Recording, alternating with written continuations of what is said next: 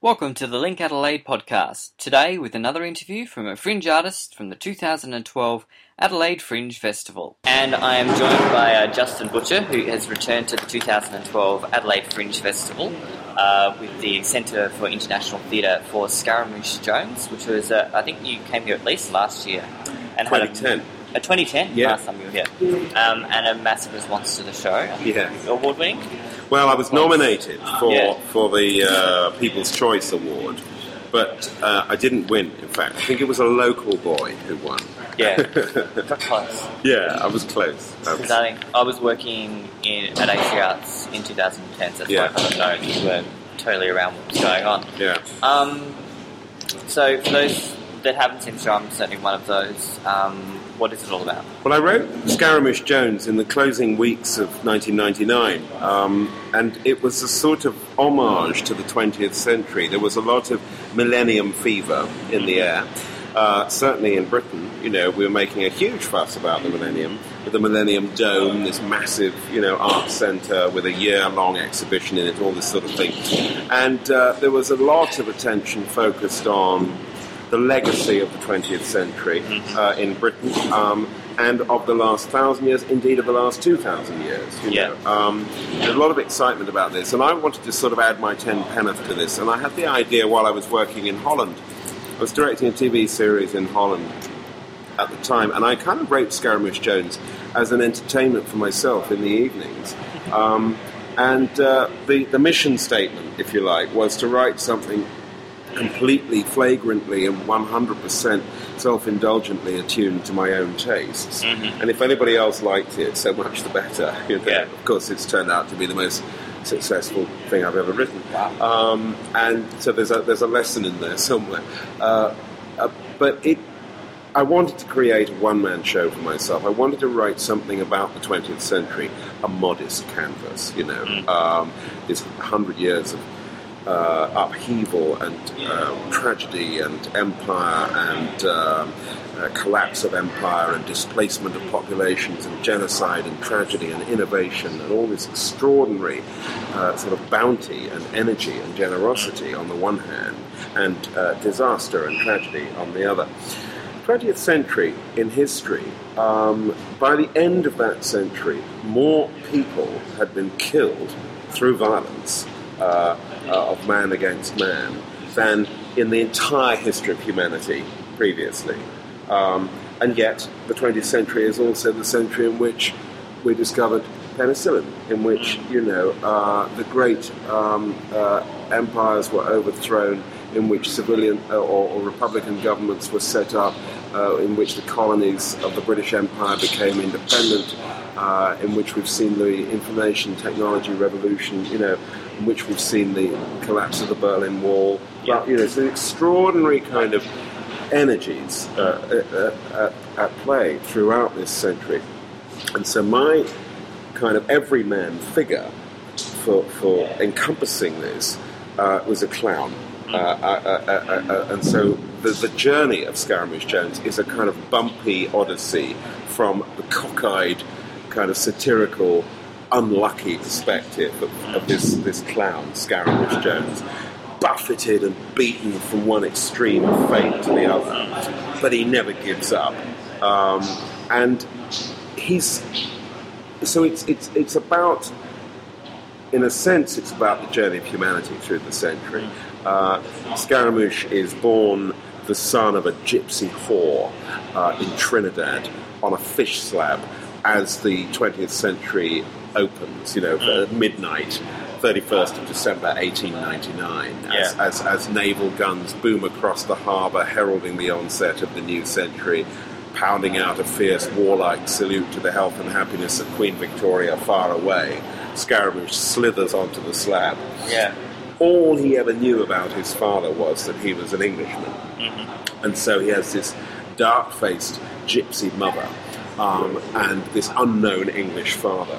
And so from an early age, he conceives this kind of lofty fantasy about this noble English father. And one day he will, he will find him, and one day he will make his way to England, the promised land, the epicenter of empire, you know, and, and, and so on. And so his journey um, takes him through white slavery uh, in, in West Africa. He's apprenticed to a snake charmer. Um, he trawls the length and breadth of northern Africa. He joins the retinue of an Italian prince at the coronation of, of Haile Selassie in Addis Ababa in 1930.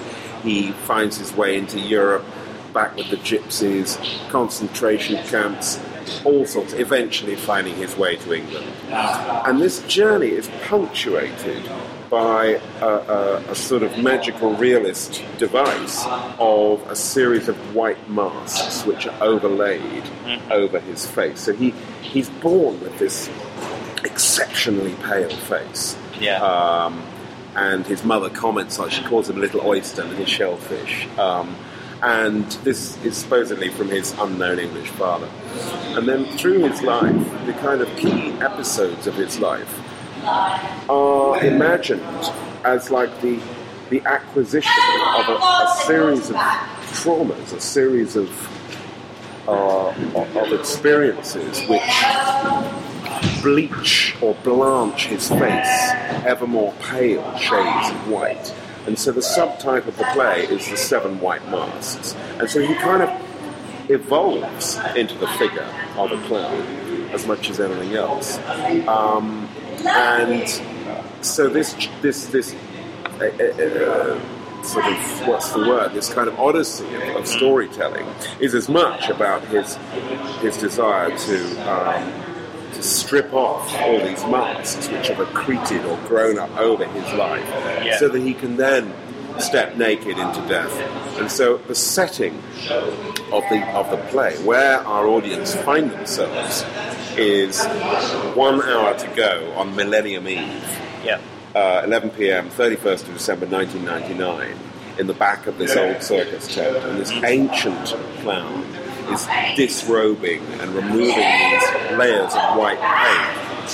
And we know for that at midnight, the stroke of midnight, he will be 100 years old, the same Yeah. age as the century, and, and he will die. Um, and that, in a nutshell, is the story of Scaramouche Jones. I mean, it sounds from from your description, you know, talking about 20th century and talking about the good and the bad that came out of it. I mean, the clown sounds like the perfect character, the perfect um, metaphor for for that. Well, I hope so. discovery for you to kind of go. This is what needs to. It was. It was. You see, the way I'm describing it is very much after the event, with Yeah. with the benefit of ten years of analysis or hindsight. Yeah. And other people having written reviews about the play, having written academic articles and books about it, having studied it on school and university syllabuses, blah blah blah blah blah. Whereas when, at the time it was much more visceral and instinctive. For me, I wanted to do this. Ah, this thing I wanted to do. I was at that stage, I would say, directing a, a, a rather dull TV series in Holland, and I'd done a lot of work to commission at that stage, you Yeah. know, uh, and, and I was very much wanting to write something just for myself. So I just chucked all my favourite ingredients into the pot. So I, I, I a lifelong fascination with clowns Yep. since childhood, you know, being amazed at children's parties and circuses by these often very old men with puckered, pouchy, you know, faces, all painted white, Yeah. who had this license to behave in this bizarre fashion. Yeah. Normally expect grown-ups to behave very sensibly, properly, you know, Yeah. and with this sort of dignity, you know, and the clown as a sort of licensed agent of absurdity, you know, fascinated me from an early age. Um, and then my father took me to see Waiting for Godot when I was about 12. Very famous production in, in London with Max Wall, the great late Max Wall, and Trevor Peacock, a veteran British comic actor still alive. Waiting for Godot, with these two guys as the, the tramps. And again, this had an indelible effect on me. Max Wall, for your younger listeners who won't remember him, um, was a, a great British clown, comedian, and actor uh, of the mid to late 20th century who perfected this sort of absurd um, role of the long, long, skinny black trousers, enormous shoes, tailcoat, Oh. um, high cranium, and mad wig. Yeah. and this hangdog, mis- miserable kind of face. Um, and uh, so that he was very much part a template, you know, for the Scaramouche Jones characterization. But I think what's so wonderful about clowns is that sense of how they they embody and and subvert the the, the, the, the, assumed dignity of of human grandeur, human pretensions, you know. Yeah. And, and Scaramouche is very like that with his tailcoat and his white, you know, waistcoat and, and, and, and uh, wing collar and, this, and, and white gloves. Except, of course, it's all a bit skew whiff and Yeah. cockeyed, you know. So he's got a wing collar but no shirt. So it's bare Yeah. chest and then a white waist. And one tail of his tailcoat is much longer than the other one, and the lapels are all wrong, you know, and these enormous shoes, you know, and, and so it's kind of this, on the one hand, this, this embodiment of, of uh, pucker kind of uh, upper crust dignity, but, but, but ludicrous at the same time, you know. Um, and, and so, as you say, that the clown is a very uh, potent figure, a very, a very uh, fertile kind of uh, figure to explore, character to explore, in relation to this bittersweet, tragic comedy kind of themes of, of, of adventure, of discovery, uh, and tragedy throughout the 20th century. And um, Okay. I mean, I remember for, for a lot of us being around like, at the end of 1999, you so that we had obviously the Olympics coming up in 2000. There was a lot of positivity in the air, Mm. um, as well as nerves about Y2K, which never really eventuated into anything, Yeah, which is great. yeah. Yes, that's right, an apocalyptic. kind Yeah, of- which we have, I think, a little bit this year as well, with Yeah. 2012 being Yeah, Mayan prophecies and all absolutely. that kind of thing. Absolutely. Um, so I think there was a real sense to bookend the end of the Mm. century at that time, to close the door and with the brand new day, all that kind of thing. yeah. Um, Well, it's funny you should say that, Stephen, because when the play was first produced on stage, Pete Postlethwaite, the late great Pete Postlethwaite, uh, performed the role, directed by Rupert Goold, um, and we premiered it at the Dublin Theatre Festival 2001. As it happened, just weeks after the tragedy of 9 11. So there was a very strange atmosphere Yeah. in the air. Um, you imagine all the international artists travelling to Dublin for this big theatre festival. Even flying at that time Yeah. was a bit, Yeah. everyone was a bit edgy about it. And so, with this, the millennial theme, as you say, or the bookends of the play, that slight sort of apocalyptic sense in the air, and then the fact of the the twin towers having been destroyed in this unbelievable, audacious, you know, uh, uh, attack, um, lent a certain kind of, well, a very edgy, you know, powerful frisson to the to the performance. And just recently, after the earthquake in Christchurch, um, Scaramouche Jones was the first play to be produced professionally in Christchurch after the earthquake. Uh, funnily enough, my sister-in-law was in the cathedral in Christchurch when it fell, uh, to, and she had to, to flee through falling masonry, you know, for her life. And so, uh, very close to the, the tragedy in, in, in Christchurch. My, my, my wife's family are all from New Zealand and Australia, so I'm very connected to this part of the world. And none of the theatres in Christchurch were functioning after the earthquake. Uh, and a theatre producer there contacted you know the city council and got permission to put up a big marquee on the on the city park and to produce some theatre to cheer everyone up you know Yeah. and the play that he chose to produce was Scaramouche Jones so again in this atmosphere of apocalyptic or, or uh, you know upheaval shall we say um, Scaramouche Jones seemed to be a story which speaks to people in that context, in that that that, that shadowy kind of limbo realm of not knowing whether your life is going to continue Yeah. in the way that it has been. Times of change and upheaval. is very much what the play is all about. So it continues to speak to people in that context. I mean, it's, I mean, even if it's not a world world up people thing, like as just mentioned September 11, Mm. totally rocked. You know, we, we started 2000 fresh. We went, Mm. this is new. This is Mm. we can do whatever we want now. We passed the 20th century behind us. Yeah. And then a year and a half later, we had September 11. Everything's Yeah. crap again, Absolutely. and you know, in the worst possible way. yeah. Um, Well, exactly. I mean, as, as Martin Bell, the, the war correspondent, said, you know, we have entered the 20th century through gates of fire. yeah. You know, we, as you say, the, the century born with all this hope. This, you know, century will be different. This will be the, the century of the environment when we when we learn to befriend our planet rather than destroy it. Yeah. You know, when we learn to care for the hungry um, and right some of the inequalities in the world. And you know, water, of course, is going to be a critical source of Yeah. conflict in the 20th century. Um, you know, they say oil, oil were the wars, you know, the wars of, of, the, of, the, of the 20th, but in the 21st century, they say, you know, we'll be fighting, by the end, you know, we'll be fighting each other for water.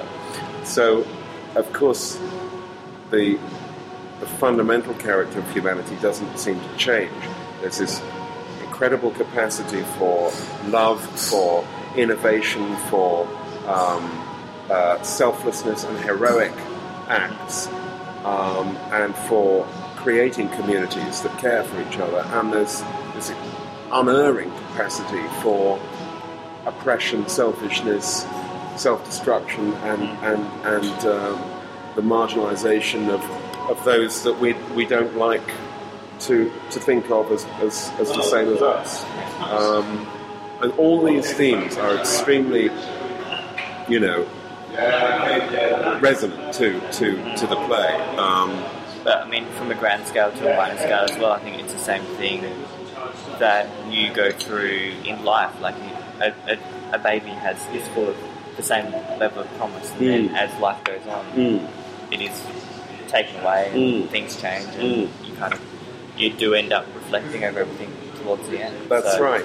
You know, an And amazing number of analogies. That's right, and and that sense of reflection um, of what did it all mean. I mean, here's this old man at the end of the century, 99 years old. He'll be 100, and he all he knows is that he has to strip before the end. He he, he- he has this this desire to you know to strip off all these masks that he's acquired, and he's literally disrobing as well. So I'm almost naked by the end, um, and to, to, to step into the void, in, you know, face to face with the, the, the eternal, um, with, with that great mystery beyond the door of night, as, he, as he describes it. And it's only through telling the story that he's able to complete this process. And there's that sense of understanding through through narrative. You know that we we, we, we don't understand often the, the, the meaning of our lives, the significance of it all. Why does humanity matter? But it's somehow through telling our stories, learning how to tell our stories ourselves, and, and learning how to listen to the stories of others across generations, from different races, from different perspectives, that we, we somehow come to a deeper understanding, which it, you can't put into words, but it, but it, it, it somehow expands our, our sympathies, our sensibilities, and our sense that humanity matters, and we become we, and we come away enriched. Yeah, I mean, it's. I mean, there's so much more that I, I would have loved to have uh, gotten into into this interview, talking about what you've been through in the past, but I don't think we're going to have time. Um, Scaramouche Jones uh, was nominated for the People's Choice Award in 2010 when it last played Adelaide. Um, as you can tell from this, it is one heck of a show that um, you really should try and get to see if you can. Um, playing at the main theatre at High Ground from February 24 to March 4th. Nine Um, performances only. Nine performances only. Uh, grab tickets through adelaidefringe.com.au and more details at linkadelaide.com.au. Uh, Justin Butcher, it's been uh, amazing to have a chat to you today. Thank you for your Thank time. you. Thank you, Steve. For more on this show and 922 others, check our website linkadelaide.com.au or you can find them all at adelaidefringe.com.au. And for the latest news and info from Link Adelaide, be sure to like us on Facebook, facebook.com forward slash Link Adelaide.